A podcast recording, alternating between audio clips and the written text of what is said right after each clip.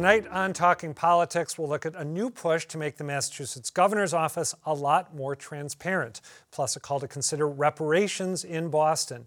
Then later, Maura Healey's political evolution from a progressive darling in her first run for AG to a more moderate candidate for governor? Is it the right pitch for Massachusetts voters? But first, to a few other key races as the campaign season really starts to take shape. Just this week, some big names making their official announcements include Rahsaan Hall, a former top official with the ACLU of Massachusetts. He is running for Plymouth County District Attorney, and Andrea Campbell, the former Boston City Council president and mayoral candidate. She's running for Attorney General. Both are vowing that if elected, they'll change the way the system works. My vision requires us to reclaim the spirit of justice as something more than tough on crime rhetoric or law and order politics and posturing. It requires a complex accounting that requires integrity and accountability. I've dedicated my entire life for fighting for greater opportunity and equity. And that's exactly what I'll do as the next Attorney General of Massachusetts. Because the Attorney General is not just the top chief law enforcement officer in this state. The Attorney General must be an advocate for fundamental change in progress. I'm joined now by GBH News City Hall reporter Saraya Wintersmith and politics editor Peter Kadzis. Hello, both of you. Saraya, what should people who might not follow Boston politics super closely know about Andrea Campbell as she begins her run for AG? I think there are two big things that folks need to keep in mind about Andrea Campbell. One is that she is a fierce opponent, and two is that she's really good at tying her lived experience into the policy agenda that she campaigns on. On the point about fierceness, we saw multiple times over the mayoral campaign that she is not afraid of a fight. She got into it with the Boston Police Patrolmen's Association. And then when some supporters of one of her opponents made implications about her position as a Black woman, one of two in the race, Campbell deployed a strategy of aggressively contrasting herself with Kim Janey, basically standing outside of City Hall and saying, This is why I am better than my opponent on decision making and policy issues. So anybody that hits her should know that she is willing to hit back when she's pushed.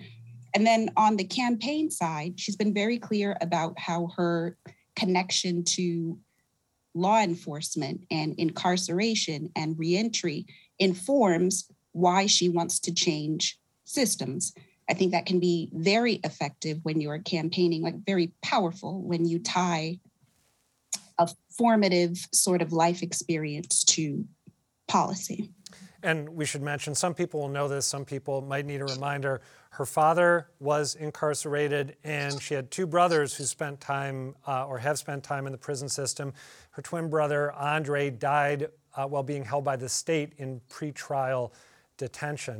Peter Kadzis, Andrea Campbell is going to be going up against a couple other Democrats Quentin Palfrey, an attorney who served in the Obama and Biden administrations, and Shannon Liss Riordan, a labor attorney both of whom have experience running for statewide office. Do you think that's going to be a tough transition for Andrea Campbell to go from city politics to state politics? No, I don't. And I think her ace in the hole is the fact that she's the only one among them who has already held elected office already being responsible to constituents, being responsible to people, whether they support you or oppose you, really, in, it just really informs uh, how you handle yourself. Um, I don't make light of the fact that this is her first statewide run. And I, I would say that uh, Shannon uh, Liss-Riordan, um, who was an incredibly impressive woman, every bit as impressive as Andrea Campbell, really only ran for a short time before she dropped out of um, the, the race uh, in, in favor of Markey.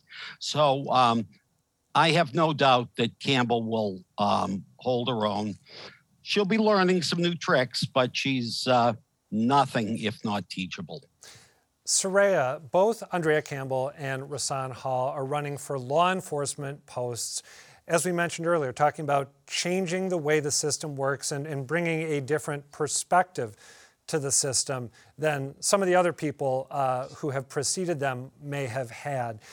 Is it fair to see them as following the path that was blazed by Rachael Rollins, the former Suffolk County DA, who's now U.S. Attorney? I think that is fair. I think Rollins' victory showed that there is an appetite in the electorate for not just theoretical reform like paper and policy, but the actual execution of law enforcement. That's how we got that list that explicitly said here are 15 crimes that we will decline to prosecute except in special cases yeah. in service of making sure that we can focus on violent crime. I think folks of color in the greater Boston political world may argue that it stretches back even before Rollins. And I think in talking to Peter, just, you know, as an editor and a Boston person, he pointed out that the Attorney General's office specifically has been going through change, uh, beginning with Martha Coakley's election. Let's get you, Peter, to talk a little more about the evolution of, of the office because uh, you fill the same role for Saraya that you have filled for me for a long time now. You're the guy oh. who grew up here and knows deep history in a way that I don't as a newbie. Uh, talk a bit more about the evolution of the AG's office and who's held it. Well, the evolution in the office really began with Frank Bellotti, who, um, much to many people's surprises, saw this regular Democrat um, branch out aggressively into consumer regulation. Um, and I would say today that the Attorney General's office is as much a regulator as it is um, a policeman or uh, an, uh, a legal advocate. I, would like to return to this point, if I may, about the Rollins and prosecutors. By all means, yeah. I, I agree 100% with Saraya.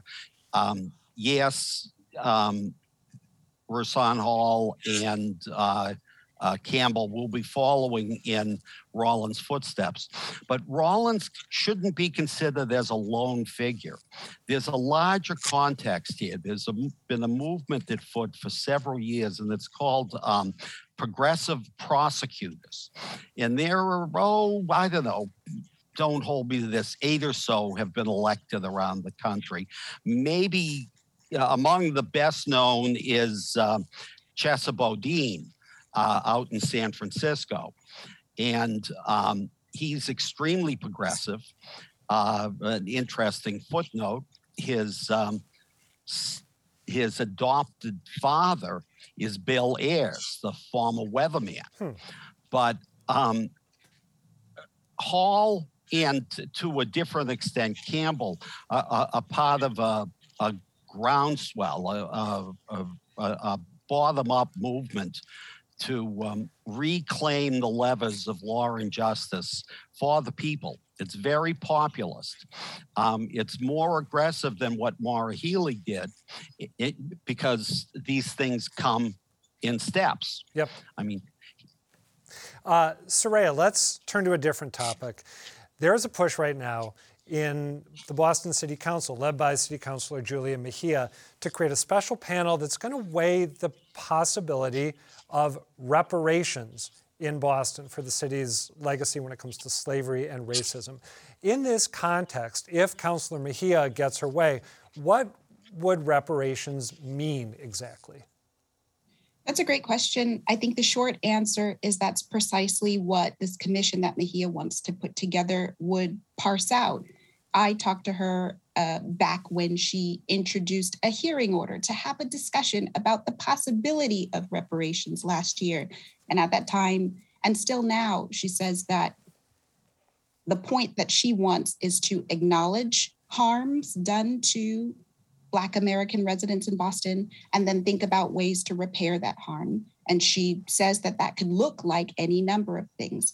Maybe it's a check, maybe it is a public acknowledgement, Maybe it is fostering equity across certain areas. Um, I just want to add that Boston is not alone in this effort. We've seen a number of governments across the nation take up commissions or committees to try and figure out how reparations would work and what they would look like. Um, we see it in Los Angeles, California.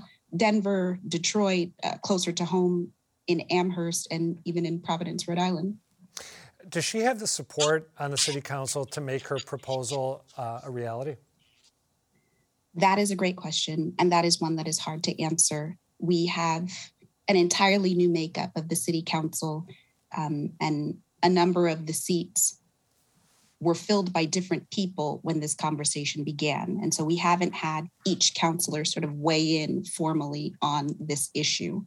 Um, there are, I would say, a small contingent that you can bet money on, um, that they're pro equity and they make people of color a big focus of all of their policy. And they probably would vote for Mejia's commission as is. I don't know that there are enough of them to move this forward without question at this point.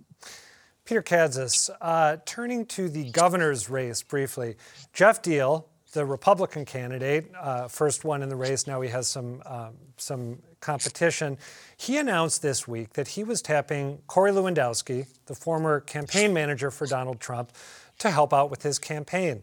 Uh, Lewandowski's been a very high-profile figure in Trump's orbit over the years.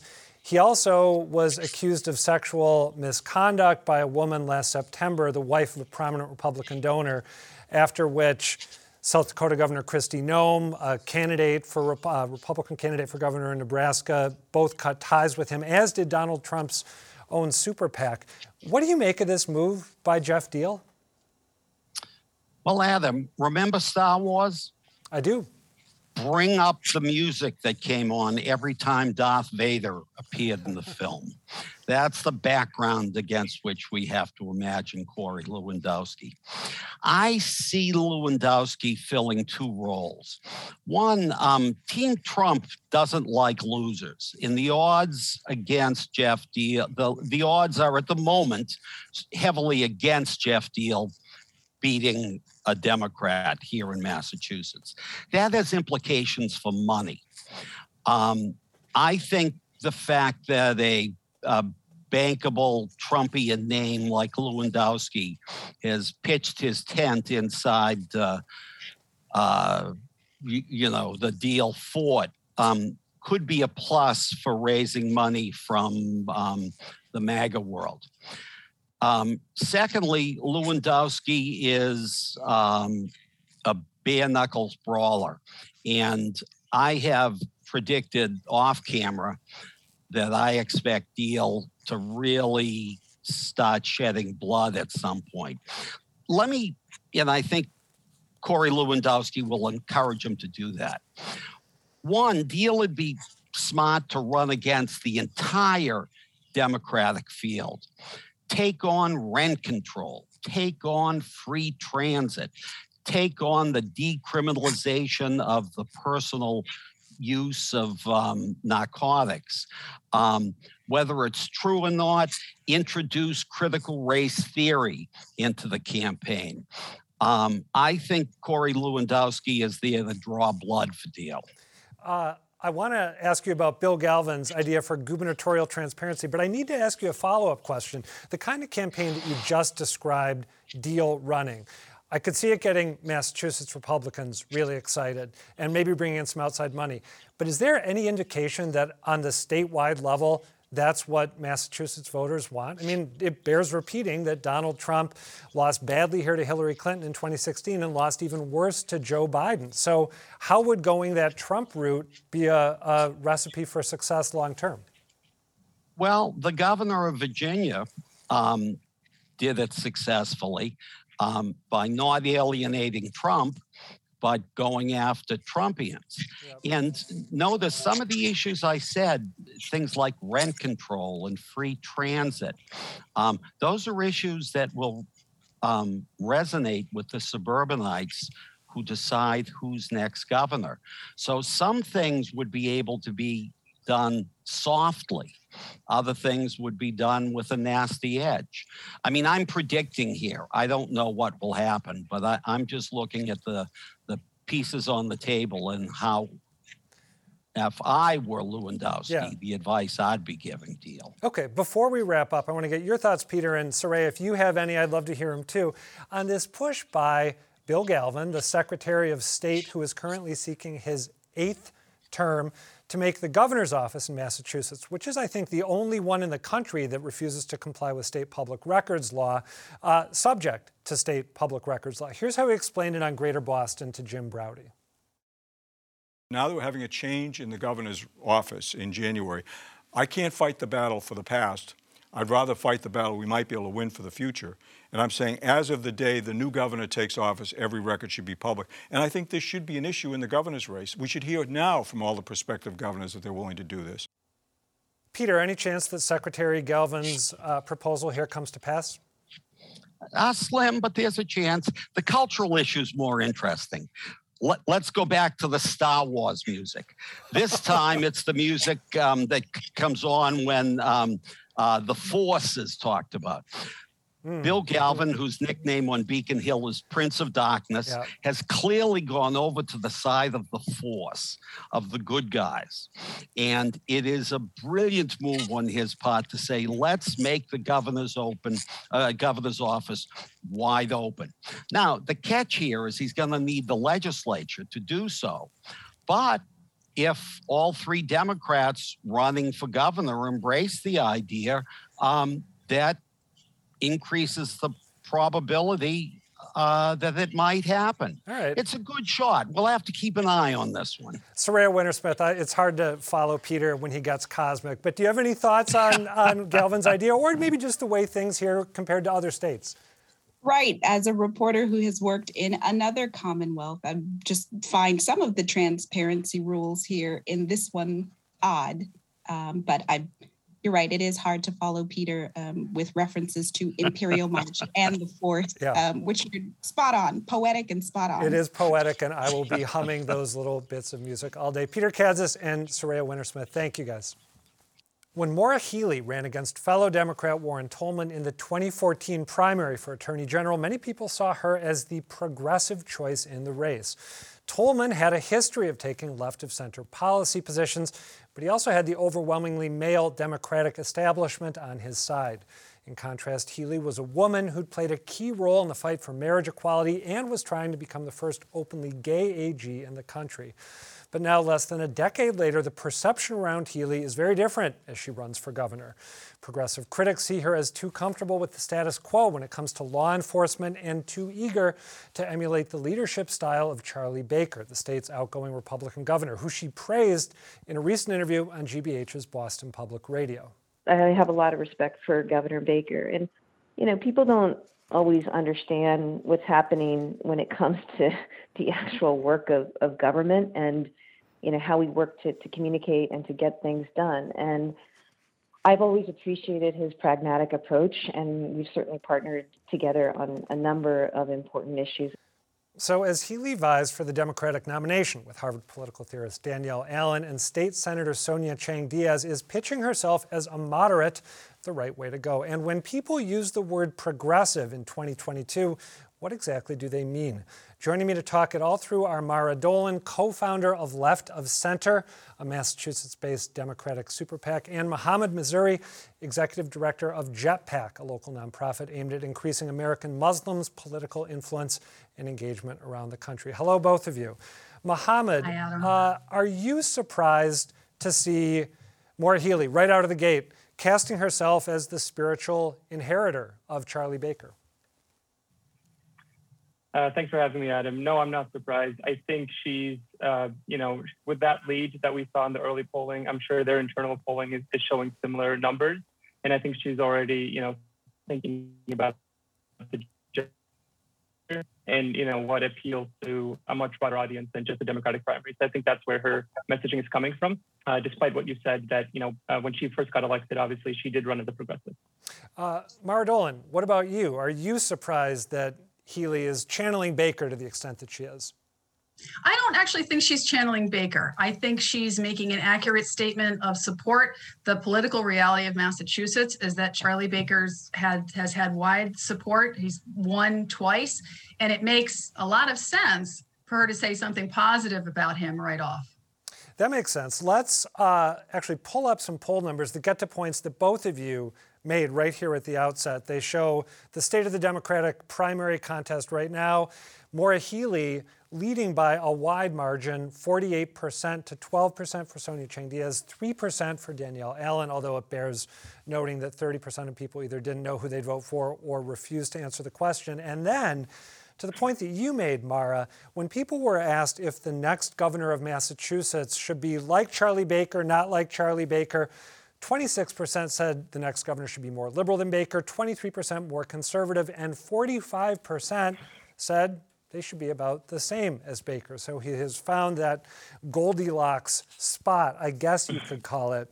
Um, that being said, am I right that if you are Sonia Chang Diaz or Danielle Allen, uh, is this in a way liberating because it frees you up to think bigger, be more ambitious, make a more aggressively left leaning case to left leaning Democratic voters because you know that's what you have to do to win? Uh, Mohammed, let's start with you. Yeah, I think the, the lane is going to be open for one of those two to, to make their case that they're the progressive candidate. And I think if you look at the you know the last cycles on the statewide level, you know we elected Senator uh, Elizabeth Warren and we elected Senator Ed Markey, who definitely are you know the were the progressives in those races, right? So I think that's where the I think all candidates are going to try to appeal to progressives and say we are you know we're progressive enough, or obviously in the case of um, State Senator Sonia Chang Diaz and Danielle, Professor Danielle Allen, they're going to say like we are the progressive candidate potentially because that's where the lane is. And I think it's still early. I think you know I, I think the Attorney General Healey choosing this more you know um, say moderate stance maybe on leadership, not not necessarily on policy, could be a little bit too soon. Uh, if the other candidates raise enough money and if they are able to get their message out there, I think they'll find uh, that there's plenty of time to convince voters that you know who, who want progressive uh, changes in the Commonwealth and progressive leadership. Mara Dolan, do you see Danielle Allen and Sonia Chang Diaz taking this as an opportunity to just go hardcore progressive from here through primary day? I think that Sonia Chang Diaz was certainly very progressive from day one. I don't expect that to change just because Maura Healey is in the race. We have seen Danielle Allen release a new position paper that she wants to decriminalize possession of heroin and cocaine. So I think we will see these kinds of farther left policy positions, which are designed to get more media attention and to hold on to their far left base. Uh, speaking of media attention, we happen to have a clip of Danielle Allen making the case for changing the way we handle drug offenses, changing them from criminal to civil. Let's take a look. We have been trying to deal with the challenge of substance use disorder by criminalizing addiction. This does not work. It is time for us to change completely how we approach this.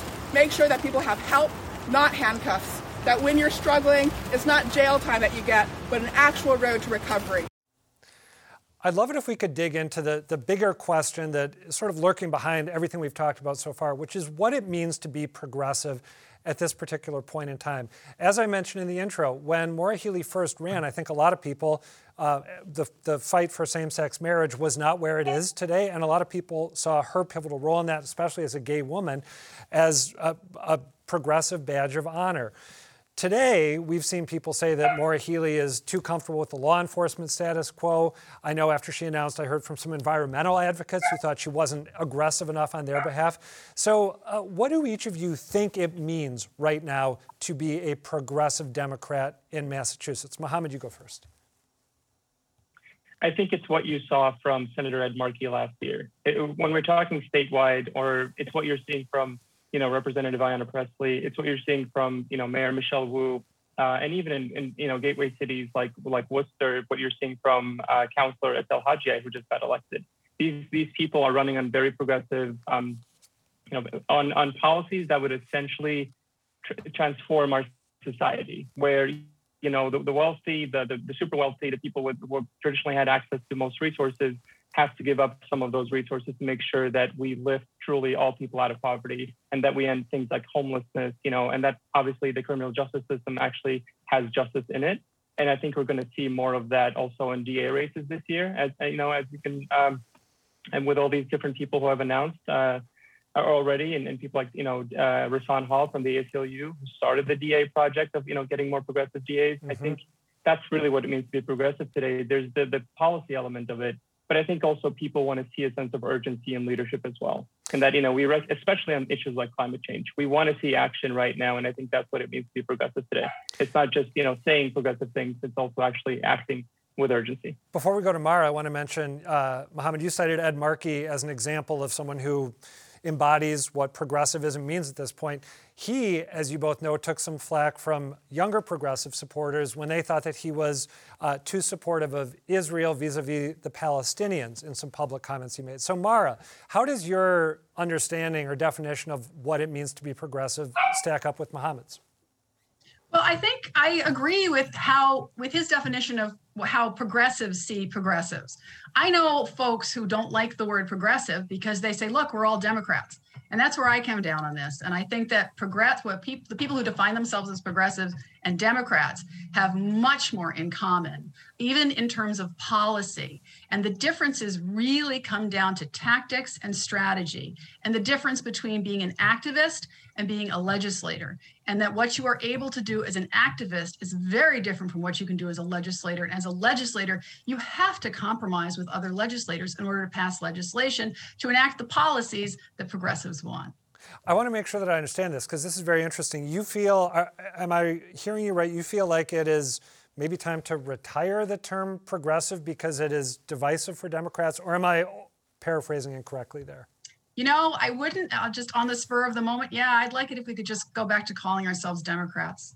All right. Mohammed, what do you think about that argument that Mara makes? Is it, for Democrats, broadly speaking, useful to have progressiveness as a point of distinction or a criteria to be sized up, or is it uh, counterproductive in some way? I think you'll. I think Mara is right in, in, to some degree in that there are a lot of people who think progressive doesn't necessarily capture what progressives today. Uh, you know, the the sort of that um, the definition that I outlined, right? That it doesn't pro- really capture it because a lot of people will say they're progressive today. It's become very broad. Yeah. And as we remember, I mean, you know, if we look back, progressives, Democrats started calling themselves progressives because liberal was considered, you know, a terrible word because mm-hmm. Republicans painted that as a terrible thing. So, you know, so it's been about 10 years in the making, I think, of making saying progressive instead of liberal. And now we're again talking about, you know, is it the right term? So I, I honestly think it doesn't really matter that much. I, I don't, what matters, you know, voters look for policy proposals, they look for vision, they look for things like you know charisma for that matter you know do they connect with with the candidates um, and leadership style and they actually do listen to what you're saying more so with just how do you identify i think that's the majority of voters so right. i think at the end of the day if you identify as a democrat and a progressive democrat i do think people um, that appeals to the majority of massachusetts voters mohammed missouri and mara dolan thank you for this convo it was interesting Thank you, Adam. That's going to do it for tonight, but do come back next week. And in the interim, tell us what you think. The email is talkingpolitics at wgbh.org. The website is gbhnews.org slash talkingpolitics, or you can find me on Twitter. I'm at Reilly Adam. Thanks again for watching, and good night.